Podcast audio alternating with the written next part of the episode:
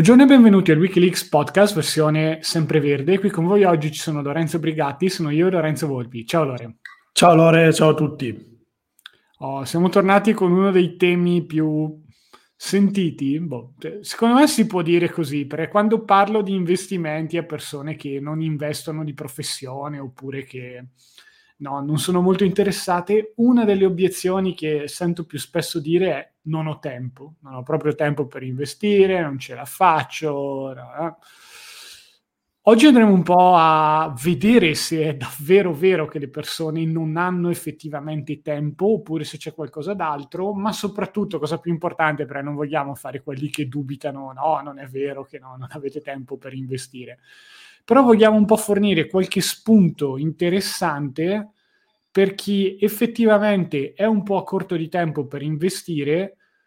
però ecco, può comunque dedicare, diciamo, to, un'ora alla settimana. Avevo sentito un podcast carino che parlava un po' di questo tema, anche se lì, diciamo, l'argomento era più legato a come si fa ad investire in azioni singole, scegliendosele una per una con un'ora di tempo alla settimana. Quindi la ricetta era un po' diversa da questo punto di vista. Noi vogliamo proporre una soluzione da questo punto di vista ancora più semplice, quindi dove non bisogna andare a fare chissà quale grandi selezioni di titoli singoli, ma anzi usare un portafoglio di ETF, però vogliamo proporre una ricetta che allo stesso tempo ha comunque dei, dei passi da fare che richiedono tempo. Tu Lore, come, cosa ne... partiamo magari dalla prima, è, da, è, vero che non c'è tempo da certi punti di vista, secondo te è, un, è più una, una, questione di mancanza di tempo o di qualcosa d'altro, voglia, un po' qualche forma di paura? O... Qual è il secondo te la ragione per cui la gente dice non ho tempo quando si parla di, di investimenti? Allora, diciamo che secondo me ci sono uh, tanti fattori e ecco, anche quelli che stavi iniziando tu a citare, quindi magari paura e la, la tendenza a uh, non volersi occupare di qualcosa che sappiamo può essere magari complesso e soprattutto che ci vorrebbe far scoprire cose che non vogliamo scoprire, quindi andare ad analizzare il nostro tasso di spese, di risparmio e scoprire che magari risparmiamo meno di quanto vorremmo, che i prodotti finanziari che abbiamo in portafoglio sono inefficienti e costano il 3%, quindi sicuramente una parte di procrastinazione è sempre legata, non è mai vera pigrizia, ma è quasi sempre, comunque spesso legata a timori di questo tipo. E secondo me comunque tutto quello che... Mh,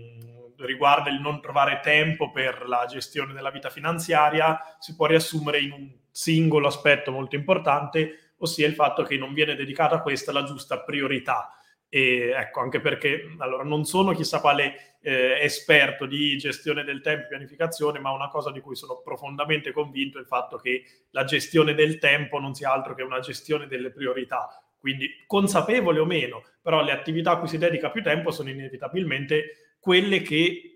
facciamo diventare come più importanti. E per molti purtroppo la finanza non lo è o la gestione delle proprie finanze non lo è, a volte perché magari viene vista come troppo complessa e quindi è impossibile, insomma inutile che mi ci dedico perché tanto di queste cose no, non sono esperto, non ci capisco e quindi mi dedico, mh, mm, mi dedico ad altro, oppure ecco in altri casi per uh, fattori vari che concorrono, quelli che menzionavamo uh, poco fa. Comunque ecco, diciamo che il primo... Mh, mm, cambio di mentalità che deve fare chiunque abbia un, sollevato questa obiezione a livello di non avere tempo per la gestione degli investimenti è rispondere a questa domanda. Stai dando alla gestione, alla tua gestione finanziaria, anzi non solo degli investimenti, la priorità che merita e eh, ora costo di dire qualcosa di impopolare, ma la priorità che merita è veramente altissima. Dopo, vabbè, la, la, salute, la famiglia e ecco, gli affetti e pochissime altre priorità, insomma, beh, il lavoro che comunque sia, fa parte anche quella del, della gestione finanziaria, e appunto arriva la gestione dei, dei soldi come priorità, come, come, preoccupazione. Può sembrare magari un discorso che, ehm, specie con mentalità abbastanza diffusa che legge qui, potrebbe essere un discorso considerato materialistico, venale, non, cioè, non, non, mi importa sinceramente, nel senso a cascata la mancata preoccupazione di questo aspetto poi si riversa anche su quelli ancora più importanti, quindi ecco, chiunque abbia magari figli o responsabilità su partner o altre persone non, non può non considerare questo aspetto come mh, prioritario, però ovviamente capiamo anche il fatto che mh, pur assegnando una priorità elevata a queste a questa, a questa componente della propria eh, pianificazione, a questa componente della propria vita, il tempo può scarseggiare lo stesso perché comunque appunto le priorità sono molte tra lavoro, impegni, stress e soprattutto è un'attività che eh, impegna molto da un punto di vista mentale, non tanto perché i primi step di una pianificazione finanziaria siano così complessi, lo vedremo in questo podcast, che non sono difficili da mettere in pratica, quantomeno i primi passi. Il problema è che sono, ecco, emotivamente complessi, eh, emotivamente complessi, sono complessi da un punto di vista ecco, decisionale, quindi mh, mm, ecco, ritagliarsi tante ore, tanto tempo e tante energie per, per dedicarci non è sempre facile. Quindi diciamo che mm, con questo podcast vogliamo un po' aiutare a muovere i primi passi chi, ecco, o direttamente per il tempo o indirettamente trovando il tempo come eh, pretesto, non, ecco, non si dedica abbastanza alla finanza personale gestione proprio. Prima di entrare un po' in quello che è il nostro ambito di competenza, volevo spendere ancora un paio di minuti su questo tema, perché sono il primo a rendermene conto onestamente su quanto oggi ci sia la sensazione un po' diffusa che siamo in uh, carenza di tempo, c'è un po' una carestia proprio, mi, mi, viene da pensare a qualcosa di fisico, quasi come se fosse fame di avere più ore perché no, non riusciamo a... Uh, non riusciamo a gestire tutti i nostri progetti o semplicemente una vita. Ci sono persone che magari sono innamorate del lavoro, ma per quello devono scegliere di fatto di non vedere la famiglia per molto tempo. Persone che invece vogliono dare più spazio a famiglia, affetti, relazioni, sono un po' costrette a eh, tirarsi indietro sul lavoro. Ne, ne, parlavo con un mio amico l'altro giorno, sembra che poi sia sempre più difficile anche da adulti trovare un po' degli hobby piuttosto che dei, dei gruppi, delle cose nuove da fare. E perché è così difficile? Perché c'è tutta una sovrastruttura di obblighi, di impegni, di cose da fare che sono presenti. Per qualcuno può essere in misura minore, per qualcuno in misura maggiore, però si arriva sempre in un momento in cui si ha la sensazione che l'apprendimento in generale, senza poi andare un po' a parlare di quelle che boh, sono le nozioni finanziarie di base, un po' il primo passo della strategia che abbiamo ideato per come investire con meno di un'ora a settimana o un'ora a settimana, dai, almeno quella però in questo tipo di società ci sta nel sentirsi un po' in questa situazione di non ho tempo, che si traduce magari in potrei anche avere tempo, però poi sono stanco. Quindi o si va a Miracle Morning, che si sveglia alle 6 di mattina per, per avere l'ora sacra dalle 6 alle 7, può funzionare, però ecco, in tanti magari mancano un po' di, di, questo tipo di autodisciplina. Secondo me, però, la maggior parte delle persone è, riesce a tirar fuori un'ora alla settimana togliendo semplicemente il tempo che passa sul suo social di riferimento. Può essere TikTok, Facebook, Instagram, non lo so. Cioè, un po' a seconda dell'età uno avrà il suo social preferito, Reddit è il mio ad esempio. Io sono sicuro che potrei far apparire un'ora della mia settimana oggi se stessi meno tempo su Reddit e penso che possa valere lo stesso anche per altri. Quindi un po' il presupposto è questo. Tutti gli altri aspetti un po' più emozionali quelli probabilmente mette, meriterebbero un podcast a parte, magari ce lo, ce lo segniamo e lo facciamo, però ecco, da questo punto di vista, quella che è un po' anche la filosofia del lavorarci sopra un'ora a settimana è quello di partire con piccoli passi, senza partire con qualcosa di gigantesco che poi fa sentire un po' uh,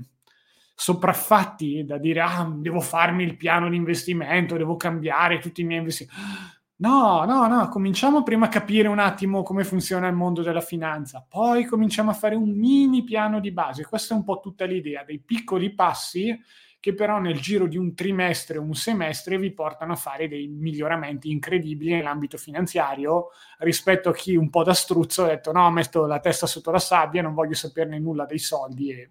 pronti via. Anzi, da questo punto di vista, e poi entriamo ancora nello specifico, Secondo me è interessante notare come ci sia un po' questa dualità de- degli investitori non professionisti con cui ho parlato. Da un lato ci sono i nerd appassionati di finanza che vogliono capire perché c'è dentro il 5% di Tesla nell'MSI World e non è il 6.6 perché hanno calcolato, hanno fatto. Quindi c'è un po' questo gruppo di persone che è l'equivalente del tizio che fa il pilota ma vuole anche capire perché il, il uh, tubo di trasmissione della macchina funziona esattamente così e non come invece quell'altra macchina che ha detto che funziona meglio e va un chilometro all'ora più veloce in discesa. E di contro ci sono quelli che dicono: No, io guadagno tanti soldi, non ho voglia, cioè già mi faccio un mazzo così a guadagnare tanti soldi, gestirli è un altro lavoro, non ho voglia di pensarci. Sono quelli che di solito o li lasciano tutti sul conto o finiscono a delegare ciecamente ad una parte terza che solitamente il consulente finanziario bancario cioè, l'impiegato delle volte o comunque un qualcuno che non è un, un, indipendente poi con risultati molto deludenti per non dire perdite vere e proprie. Anche qui è un po' interessante a questo punto di vista perché quando si tende anche magari un po' a passare da una categoria all'altra secondo noi credo che sia Aristotele che parlava di in stat virtus. Spero di non aver fatto una citazione latina pessima o di aver citato la persona sbagliata però ecco tra questi due estremi c'è un po' una visione di mezzo, che è quella che si può avere in modo equilibrato e vogliamo proporre in questo podcast e siamo sicuri che aiuterà anche chi non vuole dedicare eh, un'ora al giorno piuttosto che ore e ore del suo tempo al mondo della finanza e degli investimenti. Cosa dici Lore? Partiamo dal, dal primo step. Esatto, sì, direi che ecco,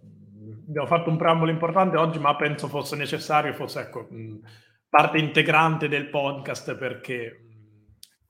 cambiare questa prospettiva secondo me già può aiutare alcuni di quelli che eh, hanno, hanno, mosso questa obiezione. E ecco, però arrivando a chi eh, veramente vuole minimizzare il tempo da dedicare ma muoversi un po', la priorità assoluta che consiglierei di dare è quella di eh, comprendere il contesto e diciamo capire il campo da gioco. Quindi eh, prima ancora di, non so, voler muovere qualsiasi ehm, passo a livello di pratica decisionale o altro, è necessario questo step, anche perché fare questo passo, e ora eh, vedremo come, vedremo quali sono le risorse principali per muoversi, è quello che secondo me, almeno nella maggior parte dei casi, porterà poi a eh, volersi eh, impegnare e dedicare alla propria vita finanziaria, perché come abbiamo visto all'inizio, eh, molti di quelli che eh, non si dedicano alla gestione dei propri risparmi lo fanno perché la vedono come una materia eccessivamente complessa e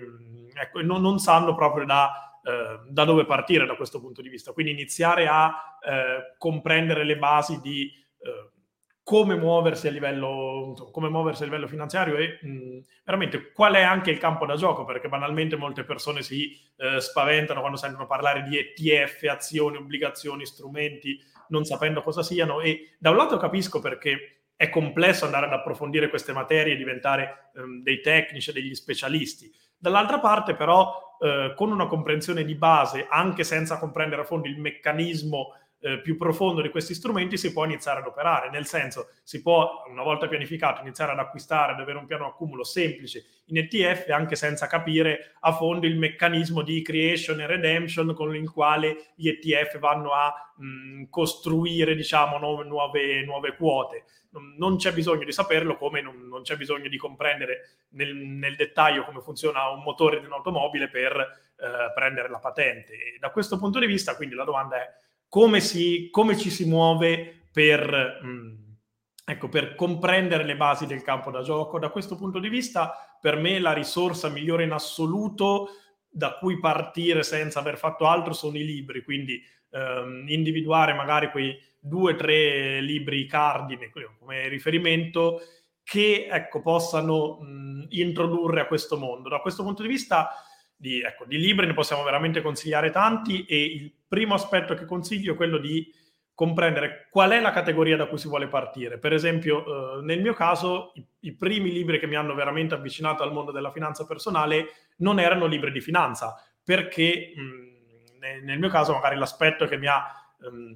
colto più, che ha colto più, suscitato più interesse in me era proprio il lato comportamentale e decisionale che poi si è, um, si è interfacciato nuovamente sul mondo degli investimenti, quindi magari libri come, non so, eh, Pensieri lenti e veloci di Kahneman tutti i libri di Taleb, che è un autore che menzioniamo molto spesso nel podcast, per me sono stati il punto di partenza. Però riconosco che possono invece magari mh, spaventare un, ecco, un investitore che prima ancora di approfondire questi, questi concetti, voglia veramente ecco, comprendere cosa sia un ETF e perché siamo così mh, spaventati dall'investimento. Quindi il primissimo passo che muoverei da questo punto di vista è quello di mh, capire qual è il principale aspetto che mi blocca e ecco, cercare le prime risorse ehm, ecco, a livello di libro, comunque anche a livello di ecco, podcast, contenuti gratuiti che trattino quello specifico tema. Poi ecco, se dobbiamo andare proprio di um, titoli specifici, non so, penso ad esempio che la, la psicologia dei soldi di Morgan Housel sia veramente il singolo libro che consiglierei a chi non sa nulla di investimenti e vuole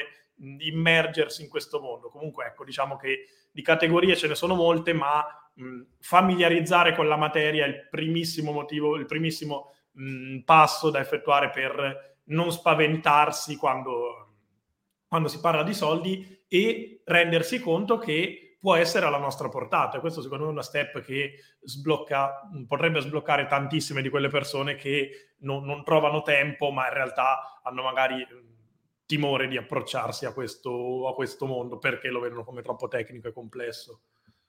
Io vorrei anche fare addirittura un passo indietro, se possibile, da questo punto di vista, perché per anni sono stato un grande fan dei libri, in particolare libri narrativa, saggistica.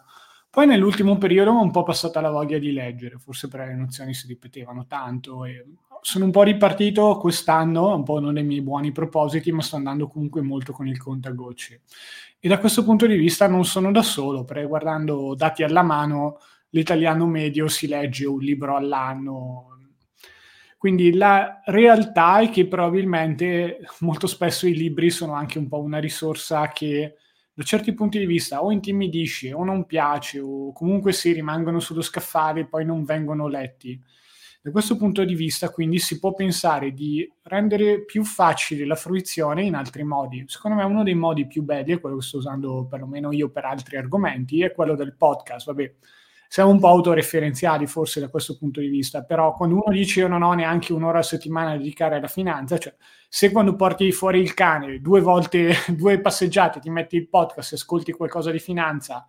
su un tema che ti interessa, però anche questo è un punto fondamentale. Molto spesso i libri evocano un po' l'immagine di scuola, quindi no, me lo devo leggere tutto, me devo leggere anche il borrone, roba non mi interessa con un podcast che invece ti dice ok adesso ti spiego perché il consulente bancario tende a fregarti ti spiego un po' il conflitto di interesse. Ah dice è interessante. E allora scopri un po' un aspetto. Quindi puoi vedere gli aspetti in un ordine un po' come se fosse un buffet a modo tuo senza dover per forza avere un ordine più strutturato. L'idea è che all'inizio ti serve qualcosa che ti tiri dentro per darti un po' di passione accendere un po' la scintilla. Poi quando arriva il momento in cui sei pronto ad avere qualcosa di più strutturato i, i, libri sono ovviamente il modo migliore perché hanno, sono passati al test del tempo, sono stati revisionati, editati e così via, mentre invece altri, diciamo così, media come un podcast, penso anche i video, anche il tanto disprezzato TikTok, se si trovano le persone giuste, in 3-4 minuti possono spiegare davvero dei concetti comunque interessanti ed avvicinarti un po'. Noi stessi abbiamo fatto un videocorso non su TikTok, però è comunque disponibile nel caso poi magari mettiamo il link nelle, nelle note del podcast. È un videocorso gratuito che comprime la maggior parte delle conoscenze di base come diversificazione, interesse composto, conflitto di interesse nel mondo finanziario tradizionale e così via, e permette di eh, fruirlo in poche ore, in qualche modo, boh, secondo me il video è sempre un po' più sdoganato rispetto alla pagina stampata del libro o del Kindle che non è stampata, però ci siamo capiti, inchiostro digitale, e, e dà un po' meno timore. Se per qualcuno il libro è proprio una roba che no, gli viene male, il mal di stomaco solo a pensarci, ecco, ad oggi ci sono delle fonti molto buone, diciamo che magari il problema è che queste fonti non sono sempre facilmente valutabili io vi direi se siete capitati con noi all'inizio partite dalla nostra roba, ci andate anche su YouTube, abbiamo fatto video che spiegano cosa sono gli ETF, come funzionano le obbligazioni e così via. Poi mano a mano vi costruite un po' un senso critico partendo dalla roba che abbiamo scritto noi, che no, non è proprio la peggiore sul mercato, anzi a certi punti di vista cerchiamo sempre di essere equilibrati anche su temi dove gli altri fanno i tifosi, come le cripto, l'immobiliare e così via a un certo punto si sviluppa una sorta di spirito critico e si può passare anche ad altre fonti se si vuole. Però ecco, è importante selezionare all'inizio delle fonti di qualità. È un po' difficile magari quando non si sa niente, però boh, partite con i primi con cui siete capitati e vi siete trovati bene. Se ci state ascoltando adesso, immagino che siamo noi, guardatevi un po' il resto di roba che abbiamo fatto e vedete se vi può dare una mano a farvi un'idea. L'idea è comunque di costruirsi un po' questo, diciamo così, ehm, questa base di competenze finanziarie, fate attenzione, non, non, vi abbiamo detto come consiglio mettetevi a leggere Milano Finanza o Sole 24 Ore, cioè non che siano cattivi i giornali, Reuters, Bloomberg, se vogliamo andare internazionali, però cos'è il problema? Cioè, hanno un modo completamente diverso di presentare le notizie, cioè quello che serve a voi come investitori, al 99% non lo trovate sul Wall Street Journal o su Sole 24 Ore, lo trovate da altre parti. Sul Wall Street Journal va a leggersi, se non vi leggete Zweig, ad esempio, in generale si parla più di notizie relative al mondo del business, che comunque è molto bello, stiamo giusto valutando se nel podcast tornare a parlare un po' di business model aziendali e così via, fateci sapere nel caso se c'è qualche azienda che vi piacerebbe andassimo a trattare. Però se stiamo parlando di roba molto molto concreta, proprio pane e salame, cosa vi serve per cominciare ad investire, potete dimenticarvi tutti i giornali di finanza, perlomeno nella fase iniziale. Io aggiungerei pure dopo, però vabbè, magari bisogna rimanere un pochino informati su quello che succede nel mondo, ma stiamo parlando dei fondamenti, quelle non sono, diciamo così, fonti buone a cui andare a approvvigionarsi. Quanto tempo ci vuole secondo te, Lore, per acquisire un po' questi fondamentali del mondo degli investimenti? Beh, diciamo, ecco, qualche ora di tempo, almeno ecco, quantificarla poi magari è difficile, però diciamo una, una manciata di ore, ecco, almeno sì, le, le, so, dipende un po' da quanto uno può essere in grado, è veloce nel fruire informazioni, però diciamo una, una, decina di ore può essere un tempo sensato per, non so, magari eh, leggersi un paio di libri per chi preferisce la, la, lettura o magari consultare. Ecco, sicuramente il vantaggio di consultare anche, non so, podcast e video è che comunque sia tendenzialmente condensano informazioni anche in tempi abbastanza brevi, quindi penso ad esempio ai video nostri su YouTube che hanno una durata di 10-15 minuti, allora lì magari con ecco, 3-4 ore distribuite anche in, in, settimane, se uno ha poco tempo, tornando al discorso iniziale, comunque si riescono a, mh, mm, a toccare molti concetti introduttivi. Diciamo che l'aspetto importante eh, di, di, questa prima parte di lavoro comunque è... Mh,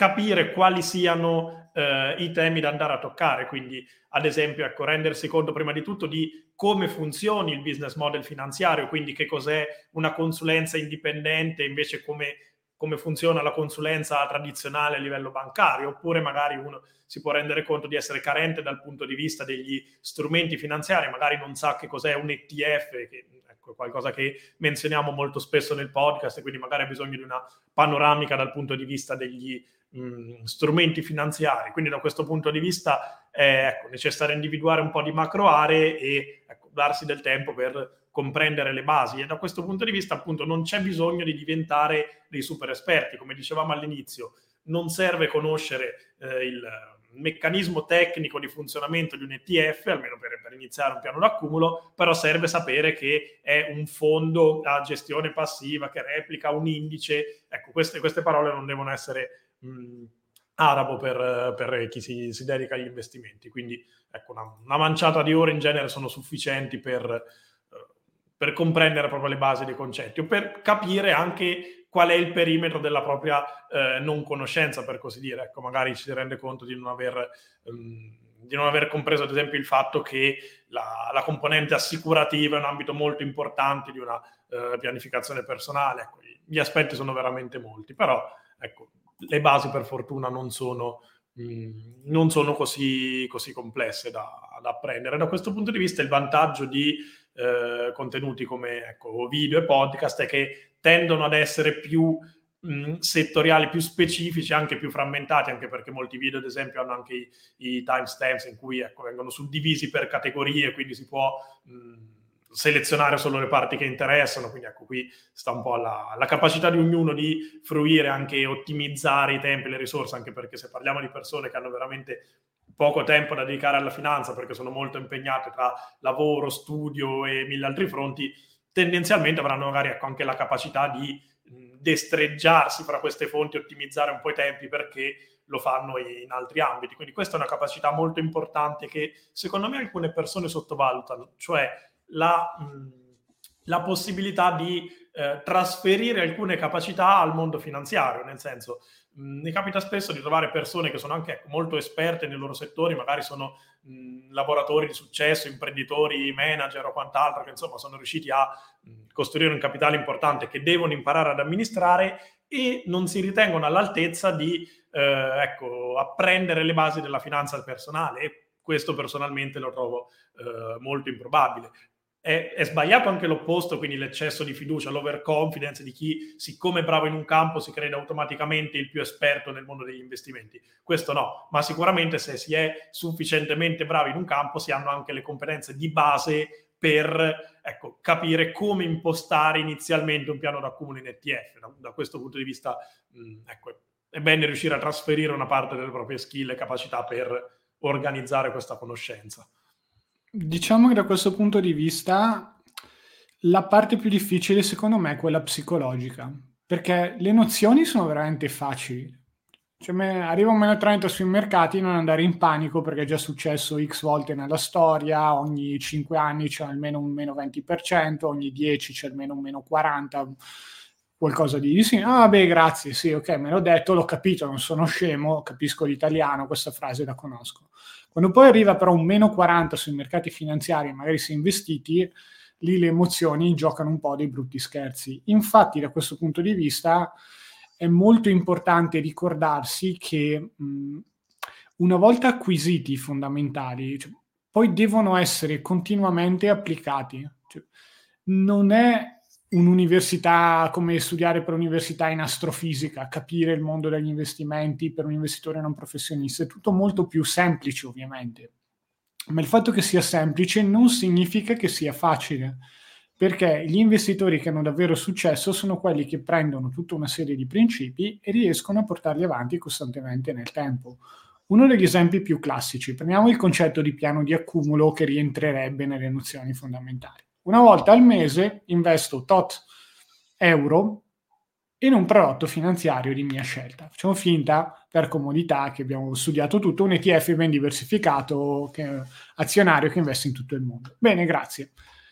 Poi però arrivano, ci sono due situazioni possibili di solito, o quando si è sui massimi, un po' come in questi giorni, stiamo registrando il 22 di gennaio, Standard Poor's, i nuovi massimi storici di sempre, magari ne parleremo nel podcast delle notizie di questo, su co- che tipo di ramificazioni può avere perché è interessante. Comunque, nuovi massimi, dice, ma allora adesso non investo più perché quando siamo arrivati ai nuovi massimi non mi piace comprare le cose che costano di più, aspetto che arrivi una grossa discesa sui mercati e poi entro e faccio faville. Per poi scoprire due cose. La prima è che i mercati sono tendenzialmente più spesso sui massimi o in zona massimi che non, perché l'abbiamo spiegato mille volte, si tendono più a salire che a scendere, si troveranno perlomeno a livello mondiale, sempre un po' più vicini ai massimi, fosse anche solo ad esempio per quel discorso che facevamo sull'inflazione. Sono passati un paio d'anni da quando l'inflazione ha cominciato a salire, le aziende l'hanno un po' incorporata anche nei loro prezzi e quindi si stanno vedendo risultati in termini di utili, il prezzo delle azioni sale e così via. Però ecco, questo tipo di persone di solito fanno un, ragionamento e gli fa dire ok a un certo punto magari sospendo il mio pack perché basta, siamo già sui massimi, no, no, non si può andare più su di così, prima o poi si scende. Per poi scoprire che quel prima o poi sarà tra 10-15 anni o anche solo tra 5 anni, però per 5 anni tu non hai investito aspettando che arrivasse chissà questa grande discesa. E cinque anni di non investimento nel lungo periodo poi fanno la differenza nel momento in cui i mercati ripartono. Di contro poi questo tipo di persone di solito quando arrivano queste eh, discese è così contenta di non aver investito e si dà le pacche sulle spalle su quanto è stata furba a non investire che non riesce ad andare ad investire in quel momento particolare. E dice, boh, magari scendiamo ancora. E questo ci porta al secondo gruppo di persone, che sono quelle che tendono ad interrompere un pack quando invece la situazione va male. È paradossale perché in teoria con il, l'orizzonte temporale giusto e la mentalità giusta si sta comprando davvero a sconto. Cioè l'equivalente de, del Black Friday dei mercati finanziari, cioè si compra meno 20% e sconti veri a volte. Però le persone non lo percepiscono in questo modo perché è un asset di cui sono allo stesso tempo sia compratori che venditori, quindi non è vero che sto comprando, e da compratore sarei contento, però so che un giorno dovrò rivenderlo, se dovesse scendere ancora di valore ho paura. E capitano anche persone che mh, molto, hanno professioni di responsabilità, fanno lavori di un certo tipo, arriva questa situazione, si fanno prendere dal panico e vendono. Quindi anche un, una roba semplice, una frase che cioè, cosa ci vuole impostare anche solo una roba automatica dove tu fai click, oppure due clic su una piattaforma una volta al mese e compri l'azione meccanica no, non è eccezionale, non ci vuole nulla, ma riuscire a farlo in tutti i momenti, e qui abbiamo preso solo le condizioni di mercato, ma poi capitano anche i momenti più personali.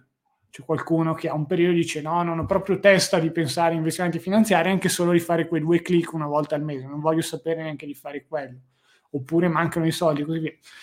Tutta questa roba fa sì che i principi fondamentali sembrano semplici e lo sono, ma non sono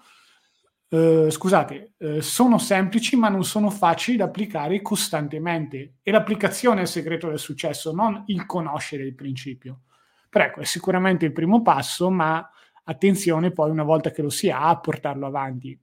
Da questo punto di vista, quindi loro, una volta portati a casa un po' le basi degli investimenti, qual è il modo migliore per cominciare a metterle in pratica per qualcuno che ha poco tempo?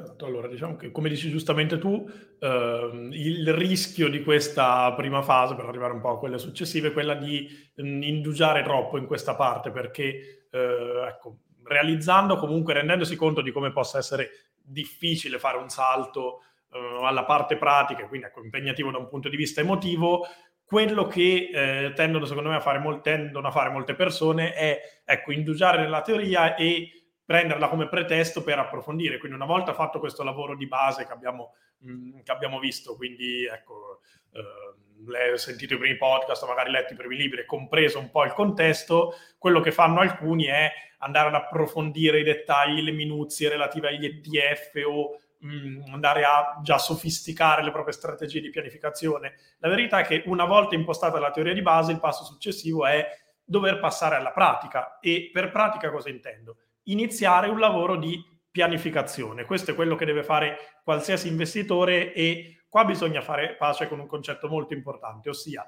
la prima pianificazione finanziaria rudimentale che faremo non sarà perfetta, perché non siamo ancora degli esperti di finanza personale, abbiamo acquisito un po' di basi, quindi sappiamo un po' di cosa parliamo, ma ecco, non, non siamo degli esperti, non ci siamo ancora affidati chissà quale esperto, ma iniziamo a fare una pianificazione. E di base cosa vuol dire pianificare? Vuol Secondo dire... me allora questo tra l'altro un secondo, cioè, è una buona cosa perché cioè, immagina andare da qualcuno e dire ok fai un piano finanziario, questo si è letto 10, 5 ore di roba e fa non so se sono pronto, boh, parliamo. Però in realtà il piano finanziario semplice, che è quello che lo spiegherà in un minuto, è una roba che può stare in una pagina. C'è un libro proprio che si chiama così, One One Page Financial Plan di Carl Richards, qualcosa del genere,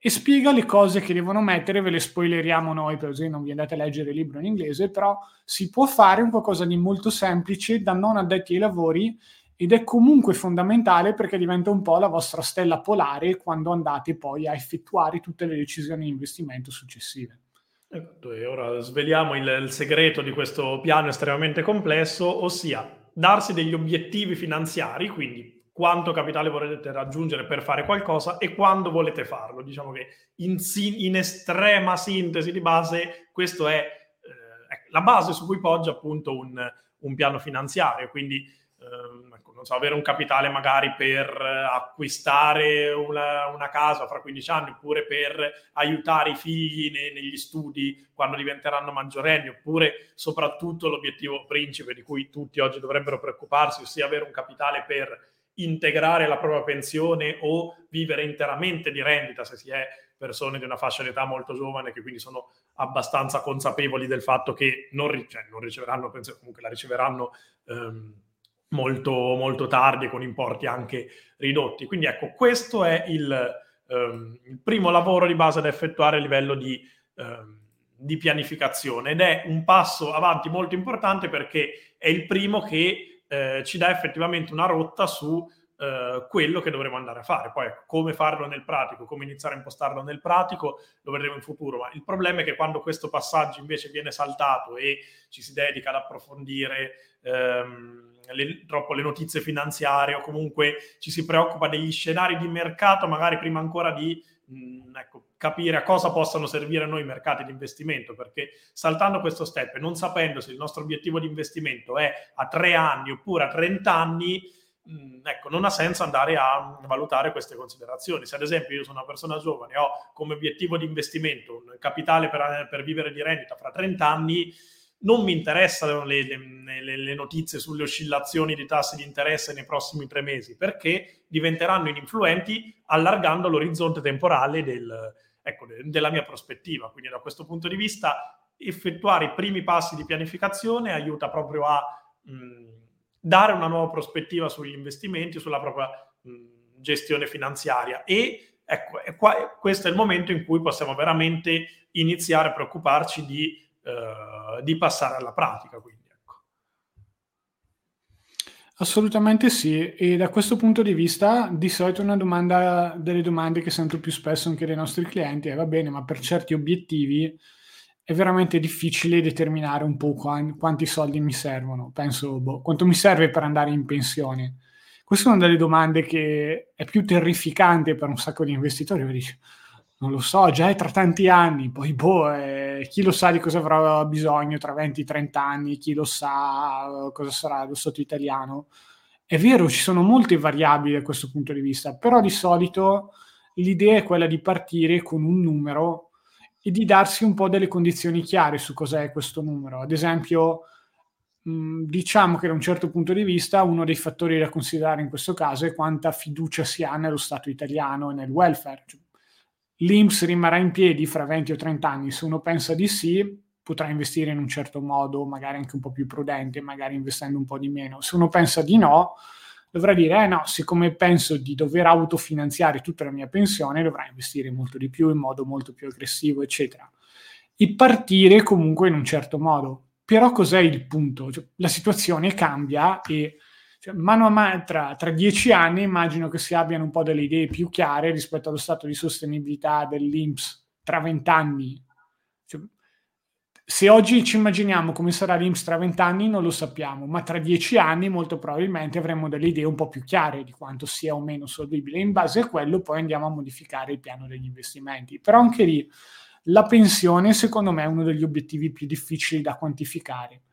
quindi se proprio uno non sa né leggere né scrivere, ci mette un po', basta anche una cifra a caso all'inizio, quella che può essere un po' l'idea di tanti soldi, tra virgolette. E poi mano a mano si acquista esperienza, mano a mano si acquistano informazioni, anche ad esempio previdenza integrativa, quanto può incidere e così via, si va un po' a limare. Questa non è la fase in cui essere precisi al centesimo, perché altrimenti ci si blocca da questo punto di vista. Tolta la pensione, che è l'obiettivo un po' più nebuloso, anche se quello più importante, dove basta davvero mettere un numero comunque un po' per sbloccarsi, un numero magari anche grande per motivarsi, poi si va a scoprire strada facendo, per tutti gli altri obiettivi in teoria dovrebbe essere molto più facile. Cioè, se uno vuole comprarsi un'auto saprà più o meno quanto costa, vuole comprarsi una casa sa più o meno quanti contanti, contanti quanta percentuale del prezzo dell'appartamento vuole o può anticipare quindi già avere questo tipo di piano vi permette di essere in un'ottima condizione per prendere un certo tipo di decisioni finanziarie. E la cosa bella è che una volta semplificato il discorso della pensione, su cui, su cui, poi vabbè bisogna tornare un po' a rifletterci, secondo me non ci vuole più di un'ora di tempo. Teoricamente, boh, sì, no, mettiamoci un'ora per tipo andare a cercare quanto costa la macchina, quanto costa la casa, un quarto d'ora per riflettere sul numero da appioppare alla pensione, ma non ci vedo più di così. Quindi davvero una volta acquisite le nozioni di base, in una settimana si può avere questo piano rudimentale pronti via in qualche modo andare oltre. Cosa dici Ore? Troppo ottimistico? No, no, sono d'accordo, anche perché ricordiamo che ecco, stiamo uh, analizzando una situazione di partenza in cui non ci si sta dedicando alla propria situazione finanziaria, quindi l'alternativa a questo piano, per quanto ecco, iniziale, rudimentale, è quella di eh, non sapere eh, dove sono destinati i propri soldi, a quali obiettivi sono, quanto costa la gestione annua dei nostri investimenti, quanti soldi abbiamo con esattezza, perché capita anche che determinate persone che si preoccupano talmente poco dei propri soldi non hanno veramente chiaro l'importo complessivo del proprio patrimonio perché magari si, si fidano nella banca, l'home banking è farraginoso, non è chiaro e non riescono a risalire alla composizione di tutti i prodotti finanziari. Quindi ecco, è più che sufficiente per eh, smuoversi dal, ecco, da, dall'immobilismo di queste situazioni e che è anche molto frequente. E può essere anche magari, se no anche l'immobilismo di chi ha consapevolezza, eh, una consapevolezza di base della propria situazione, sta approfondendo i temi finanziari, ma non sta agendo perché aspetta il momento perfetto e la congiunzione astrale dei mercati che scendano al punto giusto, oppure, non so, aspetta le nuove notizie della Fed per quanto riguarda i ribassi dei tassi di interesse. Ecco, quindi ci sono situazioni diverse in cui mh, motivi diversi per cui un investitore può essere congestionato, ecco, in questi casi eh, un'oretta veramente da dedicare a un piano pratico è, è fondamentale ed è sufficiente per fare un grande passo avanti, assolutamente. Ok, andiamo un po' a vedere cosa avevamo messo come punto successivo. Ok, l'apertura della piattaforma di investimento. Questo onestamente era il punto su cui mi ero bloccato io. Però dici, ok, ho capito i concetti fondamentali, ho un piano dove no, so quanti soldi tenere per la liquidità, le emergenze, magari due assicurazioni che male non fanno, specialmente se si hanno figli. L'altra cosa su cui in tanti si bloccano è un po' l'apertura della piattaforma. Dicono, boh, dove vado? Ci sono anche tante piattaforme che in realtà fanno solo trading, a me personalmente non piacciono. Come faccio a scegliere la piattaforma giusta? In teoria questo dovrebbe essere parte della vostra educazione finanziaria di base. Abbiamo fatto un video, un podcast, abbiamo trattato app- approfonditamente il tema, senza fare marchette, con, prendetevi qui il nostro link affiliato, ma dando un po' tutte le valutazioni generali che devono essere fatte. Per chi proprio partisse da zero, anche qui tempo un'ora, un'ora e mezza si può avere un, un'idea di tutto quello che bisogna considerare e anche magari una lista di piattaforme potenzialmente candidate a, questo tipo di scelta. Mm, non lo so, Lori, da questo punto di vista non avrei neanche tanto da, da aggiungere in più, nel senso ne avevamo parlato i vari criteri sulla piattaforma, non penso che valga la pena ri- ripeterli qui, però beh, sicurezza, costi bassi, trasparenza, servizio clienti che non sia una merda, è un aspetto che intimorisce comunque in tanti perché è davvero quello... Per tanti è davvero il primo passo fare il bonifico dalla banca alla piattaforma di investimento da certi punti di vista. Sono dei soldi, vanno boh. Poi tanti magari non si fidano per dire eh, tutte queste robe online che non mi ridanno più indietro i soldi. Con le nuove generazioni probabilmente no, però nel senso ne ho sentite tante di persone così, anche magari un po' più avanti con gli anni qualcuno si, si, blocca un po' in mezzo all'apertura del conto quando chiedono troppi codici di sicurezza, robe così. Quindi per qualcuno è davvero uno scoglio pratico non indifferente, però lì bisogna davvero un po', cioè una volta deciso bisogna dire vabbè, finché non è aperta forza e, e si va avanti. Non questo è l'unico pezzo dove secondo me non è possibile trovare scorciatoie rispetto ad altre magari situazioni, perché bisogna mettersi lì, aprirla e esserne convinti e farsi i primi bonifici, no? non no, si scappa. Ecco, dove si può risparmiare tempo e impegno è in questo processo decisionale, cioè nel senso una volta individuata una piattaforma che mh, rispetta i criteri da considerare, quindi ha dei costi adeguati e le, le caratteristiche di cui parlavi tu prima, a quel punto ecco, è una buona scelta. È la miglior piattaforma in assoluto a livello europeo? Non lo so, ma è sicuramente, insomma, se l'abbiamo scelta con questi criteri, è una piattaforma valida per, eh, per investire nel lungo termine e mh, ecco, questo è sufficiente. Non sarà l'ottimizzazione dei costi di gestione della piattaforma al centesimo o magari mh, chissà quale struttura a mh, ecco, inficiare o meno l'andamento di un, un piano finanziario di base da questo punto di vista mm, ecco, limitare. No, anzi, spesso chi sta troppo attento ai costi, la tua piattaforma tende a sottovalutare gli aspetti di sicurezza o di trasferimento di, um, trasferimento di fondi da una piattaforma all'altra che spesso non è possibile, piuttosto che non eh, è pagamento e costa molto cara, quindi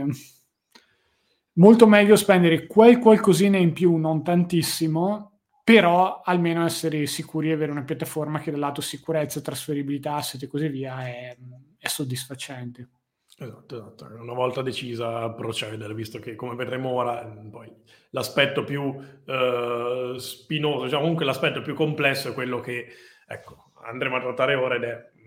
il succo, diciamo, di, di tutto quello che è il lavoro di pianificazione finanziaria. Assolutamente sì. E, dai, rullo i tamburi, qual è il punto successivo?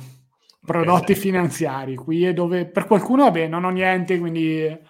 eh, tabula rasa o comunque la, la tavolozza del pittore bianca da dipingere, uno può partire un po' con tutto quello che ha imparato e creare qualcosa di bello. Per chi invece ha qualcosa in portafoglio, Lore? Eh, allora, lì diciamo che mh, la situazione è un po' più complessa e innanzitutto eh, ringraziate voi stessi di aver fatto questi step e finalmente essere arrivati al punto in cui eh, quantomeno eh,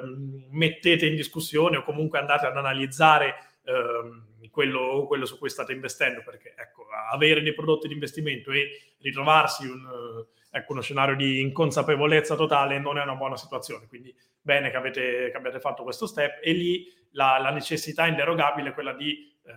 prendersi del tempo per eh, valutare questi strumenti. E ora, eh, come si valuta uno strumento finanziario? Beh, anche qui ci vorrebbe un podcast a parte, però ricordiamoci che comunque siamo in una eh, considerazione a livello introduttivo per riuscire intanto a capire cosa abbiamo in portafoglio e quindi ci sono, eh, penso, almeno tre aspetti fondamentali da valutare. Quindi il primo è quello immediato dei costi di gestione, quindi una prima fotografia mh,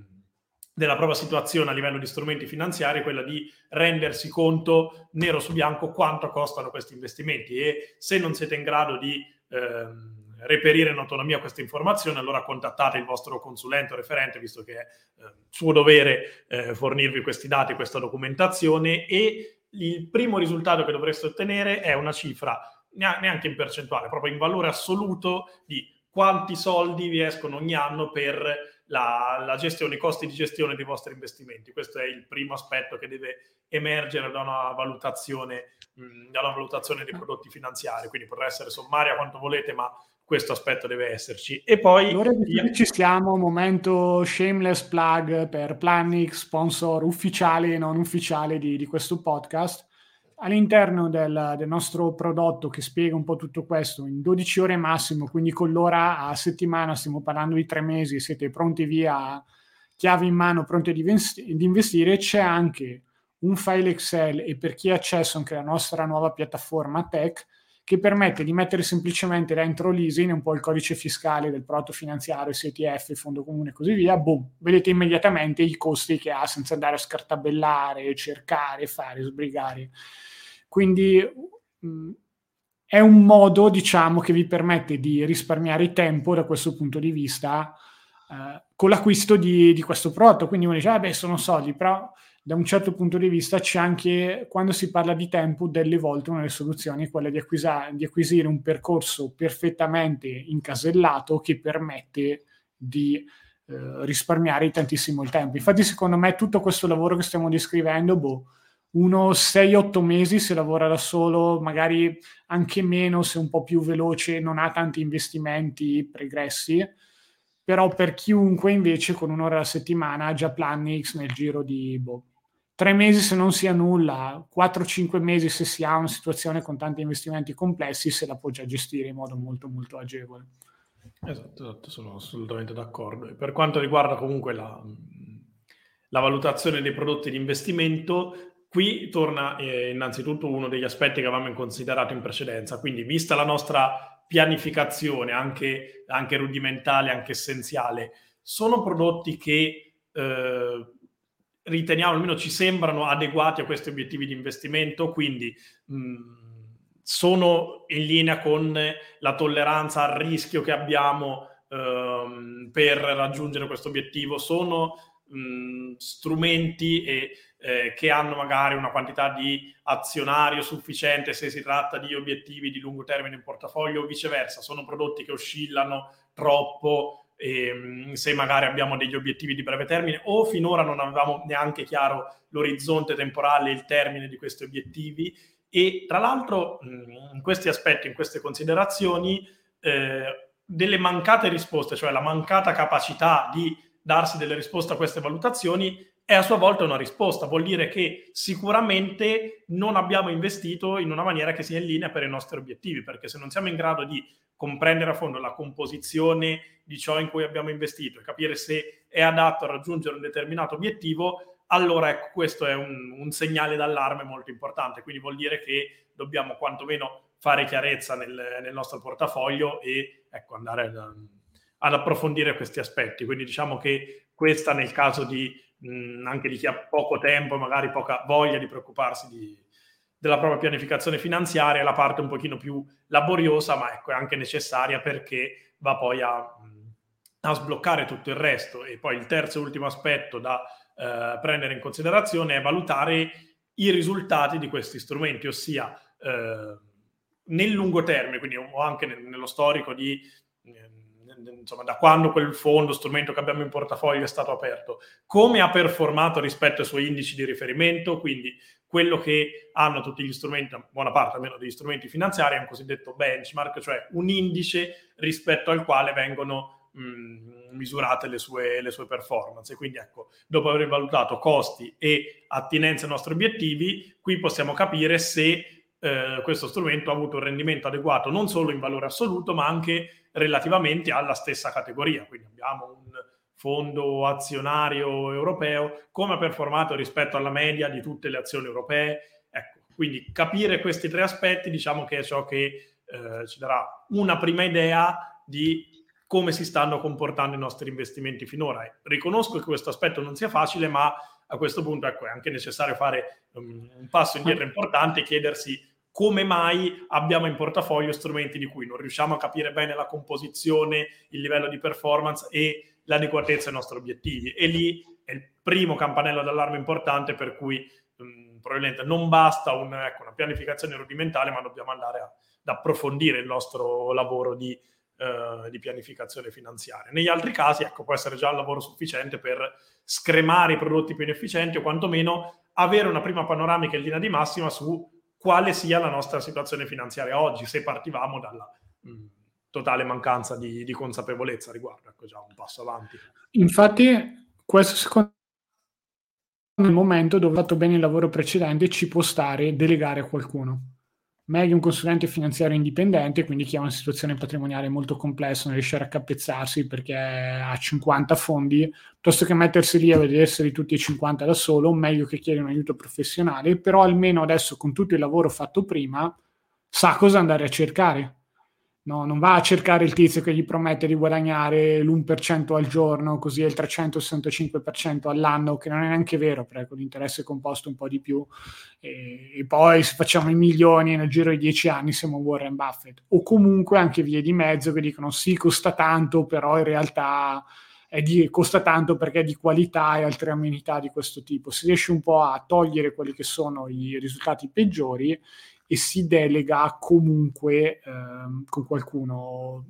di più o meno fiducia, ecco, però non è una fiducia cieca, ma è basata su quello che si è appreso prima.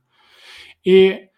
diciamo così, lo step successivo poi è partire. Cioè abbiamo, è stato fatto davvero tutto, piattaforma aperta, eh, i prodotti si sono capiti, quelli vecchi magari sono un po' tolti, lì magari ecco il consiglio è delle volte se uno non se la sente, se ne chiuda perlomeno uno alla volta se si è reso conto di comprare merda, il pensiero di chiudere tutto e magari avere tante minusvalenze lo fa sentire male. Però ecco, anche se non è corretto nel mondo di Excel in cui no, devi chiudere tutto per essere un spending, almeno chiudetene uno al mese. No? Cioè, è una roba che non ha senso da certi punti di vista, da un punto di vista pratico, da un punto di vista psicologico dà quella sensazione di progresso, fa meno fatica. Lì si vede un po' dalla personalità. C'è chi magari preferisce qualcosa di più graduale, dice basta, non voglio più vedere, vendo tutto. Cioè, dovunque vi troviate, fate un po' di piazza pulita della merda che vi siete trovati in portafoglio, però è il momento di andarlo a riempire con qualcosa di buono. Lì di nuovo il fai da te è sempre sconsigliato, direi, perché quando si va a leggere anche sui libri che citava prima Lore, spesso gli ETF sono relativi al mondo americano delle volte ci sono delle cose che si devono conoscere. Io lì mi appoggerei comunque perlomeno a Planix di nuovo, plug seconda volta il nostro prodotto di pianificazione finanziaria oppure un professionista di qualche tipo. Eh, andare freestyle, boh, a meno che non siano proprio piccole cifre, quindi dici, boh, ci metto 100 euro per pucciarmi un po' i piedi. Non, non, andrei a mettere centinaia di migliaia di euro, migliaia di euro su prodotti senza averli prima capiti un po' di più. Lì dipende un po' anche da, da persona a persona.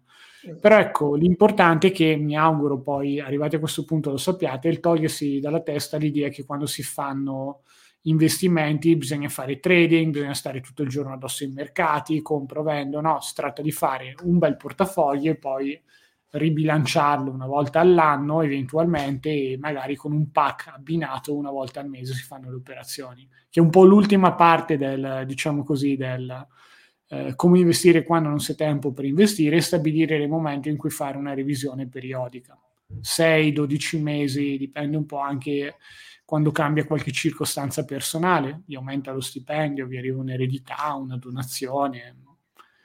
ho notizie negative, eh, si allaga casa e non, non, avete l'assicurazione, fatela magari, visto che tutto sta succedendo in Italia. Però queste sono un po' tutte le variabili da tenere in considerazione e alla fine permettono di fare un piano di investimento. Lo so che detta così in un podcast uno dice, vabbè, è uno di quei classici casi in cui è più facile dirlo che farlo, ma da certi punti di vista abbiamo pensato un po' questo tipo di piano, soprattutto la parte finale, con un qualcosa che una volta che è impostato poi non richiede una costante attenzione, manutenzione, comprensione di quello che si è comprato. E il CEO dell'azienda ha detto che non producono più queste cose, quindi non sono più leader di mercato, cosa devo fare? No, no. Oppure l'analisi tecnica quando vedo gli uncini, quando vedo le, le doppie spalle. No, no, non è nulla di tutto questo, ma è un qualcosa di molto più solido, basato su eh, anni e anni di dati, di studi accademici, quindi ci sono sia l'esperienza vera e propria che studi accademici puntano tutti nella stessa direzione. Gli studi accademici, come al solito, arrivano un po' dopo, però sono arrivati anche quelli e confermano un po' la direzione di quelli che sono i modi corretti di investire, ad esempio per obiettivi a lungo periodo, maggioranza in azioni. Meglio investire in ETF piuttosto che in fondi comuni perché gli ETF sono costano meno, sono meglio diversificati, investono in indici e così via. Tutte queste cose che avete imparato nella primissima parte, quella che abbiamo citata per prima, vengono un po' combinate, ve le portate avanti, ma una volta imparate non dovete ricordarvele tutti i giorni. È un portafoglio che va avanti con una manutenzione minima.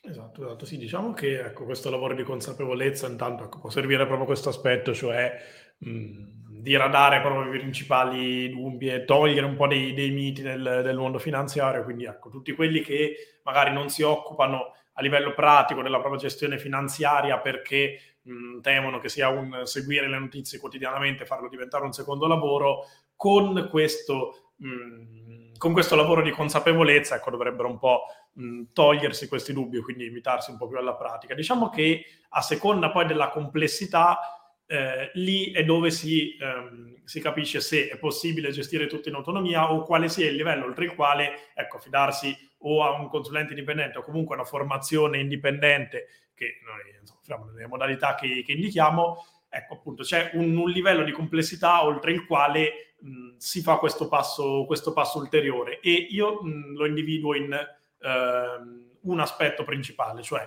quando le cifre da investire diventano importanti e quando si deve andare a eh, costruire, strutturare un, ecco, un, portafoglio più avanzato e quindi costruire da zero un asset allocation. Ecco, qui è dove metto il limite e mh, la, la, soglia, diciamo, oltre la quale un investitore individuale, un risparmiatore individuale che vuole fare altro nella vita eh, no, non può arrivare, nel senso, ecco, non per... Per presunzione o altro, ma semplicemente perché inizia a diventare una competenza che eh, ecco, richiede appunto competenza professionale e tempo, approfondimento da dedicare che eh, lo rendano un lavoro, ma ci sono tante situazioni in cui ecco, non si sta investendo per niente, non si ha una minima idea di base del mondo degli investimenti, ma si vuole iniziare a eh, mettere via qualcosa per i figli. Ecco, diciamo il primo pack, eh, piano d'accumulo mensile con mh, piccoli risparmi da mettere via mese per mese, ecco, quella è una parte che si può... Um, si può assolutamente gestire anche in autonomia e um, strutturando un piano eh, insomma, un piano rudimentale nei modi in cui abbiamo visto ed è infinitamente meglio rispetto al non occuparsi della propria vita finanziaria o eh, credere che gestire le proprie finanze sia qualcosa di impossibile che sia relegato solo ai eh, super esperti della, della finanza o che ecco, richieda per forza costi e impegni esagerati. Da questo punto di vista poi ecco, si può sempre progredire, quindi quella che è la pianificazione rudimentale che abbiamo fatto segnando un obiettivo con una cifra stimata potrà poi diventare un piano finanziario più complesso. Il portafoglio che abbiamo iniziato con un piano d'accumulo, magari un ETF azionario, tra virgolette, qualsiasi che ci ispirava fiducia, potrà poi diventare un portafoglio strutturato. Lì, a seconda della, delle necessità di ognuno, ecco, si capirà quando... Mh, tracciare una linea e capire, insomma, fare il salto verso mh, l'affidarsi a dei professionisti. Però, ecco, intanto questo è quello che abbiamo visto oggi è più che sufficiente per, per, partire e soprattutto non richiede una quantità di tempo esasperato perché tutto questo lavoro di cui abbiamo parlato in un po' di ore, ecco, poche decine di ore, 10, 20 o 15 ore, quello che saranno, può già, può già arrivare a buon punto. Quindi ecco, spero che questo, indicazione possa essere stata utile anche per chi mm, vuole dedicarsi, riesce a dedicarsi anche solo marginalmente alla propria vita finanziaria. Ecco, si può fare, insomma. Assolutamente sì. Beh, direi che con questo abbiamo un po' esaurito tutti quelli che erano le indicazioni che volevamo dare. Se dovessimo di nuovo mettere qualche, diciamo così, timestamp o qualche ora, numero di ore, eh, una volta acquisita quell'ora a settimana, che non deve essere neanche 60 minuti filati, cioè qualcuno vuole farsi un quarto d'ora, quattro giorni a settimana, va bene poi di solito quando si fa così si finisce pure per farne un po' di più, quindi magari forse quello addirittura più interessante per fare quel, qualcosina di più. La fase più lunga è un po' quella iniziale, in cui la fase di acquisizione delle informazioni di base, boh, 5, dalle 5 alle 12 ore. Cioè, stiamo giusto lavorando su una riduzione un po' delle informazioni contenute in Plannix per renderlo ancora più fruibile. Vedremo quanto riusciremo a comprimerlo senza snaturarlo, però ecco, 5 o 6 ore con questo sistema stiamo parlando di un mese, un mese e mezzo da dedicare a quello. Il mini piano avevamo detto che un'ora, però mani e piedi, perché in realtà cioè, si potrebbe fare anche in un quarto d'ora probabilmente. Idem per la scelta della piattaforma, quindi anche lì un'altra ora. Eh, prodotti finanziari, qua dove un po' la varianza aumenta perché a seconda di avete già un portafoglio o meno, si può passare dagli 0 minuti a boh, ore e ore o no, questo davvero facciamolo fare a qualcun altro perché non si capisce più nulla, quindi qui dobbiamo un po' metterci un punto di domanda. L'apertura, diciamo così, di l'effettivo click click degli ETF è molto veloce, ma mettiamoci magari un altro paio d'ore per trovarsi qualcuno che faccia un asset allocation chiara, dedicata e così via. E il monitoraggio in teoria non dovrebbe essere più di un'ora, ma neanche alla settimana, ma stiamo parlando di un'ora all'anno. Quindi, boh, Così mani e piedi l'ore direi che con una ventina di ore si può essere pronti operativi per investire, che spalmate un po' con, con il nostro sistema è proprio un semestre appunto. A me sembra abbastanza ragionevole, dai. Beh, esatto, sì, poi diciamo che da questo punto di vista ecco, la, l'obiezione di alcuni magari potrà essere quella di non avere un piano finanziario sufficientemente strutturato, altri dico, beh, sì, ma questa è l'impalcatura su cui costruire e mh, in realtà l'aspetto su cui sono fiducioso è che una volta fatto questo lavoro poi sarà eh, molto più facile fare gli step successivi, nel senso una volta impostato questo lavoro di base, poi è difficile magari che non si abbia un po' la curiosità di eh, migliorare, andare ad approfondire un po', eh, dettagliare maggiormente il proprio piano oppure mh, capire meglio, ehm, conoscere meglio gli strumenti su cui si sta investendo. Quindi ecco, può essere che questo lavoro non sia, cioè sicuramente non sarà quello ottimale, ma è il miglior inizio che si possa avere rispetto al, al non occuparsi, al non preoccuparsi di, uh, di, finanza personale. E sì, per questo bastano veramente ecco, una manciata di ore distribuite in, in qualche mese e lì veramente uh, ecco, non c'è modo di non avere neanche questa, questa quantità di ore per preoccuparsi di un aspetto così cruciale della propria vita finanziaria. Assolutamente sì. Cioè, se qualcuno è nuovo, non ancora nostro cliente o vuole prendere un po' in mano la sua situazione finanziaria, provi a seguire questi step uno dopo l'altro e poi ci faccia sapere come si è trovato, così magari poi faremo il podcast intervista, ah, sì, è andato bene, no, è andato male, eh, ne parleremo. Però ecco, speriamo che il tema di oggi vi sia piaciuto, vi abbia dato qualche indicazione interessante, lato razionalizzazione, tempo per, eh, diciamo così, la gestione dei propri investimenti ehm, un po' fuori dal mondo delle finanze personali, ma comunque secondo me molto interessante e merita. C'è un libro molto carino sul tema di come creare tempo quando si pensa di non averlo, si chiama appunto Crea Tempo, scritto da Andrea Giulio Dori. E, uh, l'ho letto e per chi è proprio convinto... Il tuo tempo, eh, riconquista il tuo tempo il libro. Riconquista il tuo tempo, ecco. L'ho, l'ho letto ma ho sbagliato la, la citazione.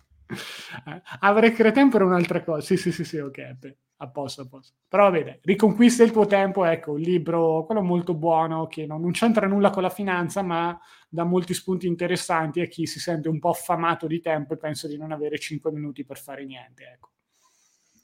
Perfetto, concordo. Finiamo con... un po' così. Concordo con Vabbè, poi ovviamente veniteci un po' a seguire sul nostro gruppo Facebook, investimenti e finanza personale, anche lì abbiamo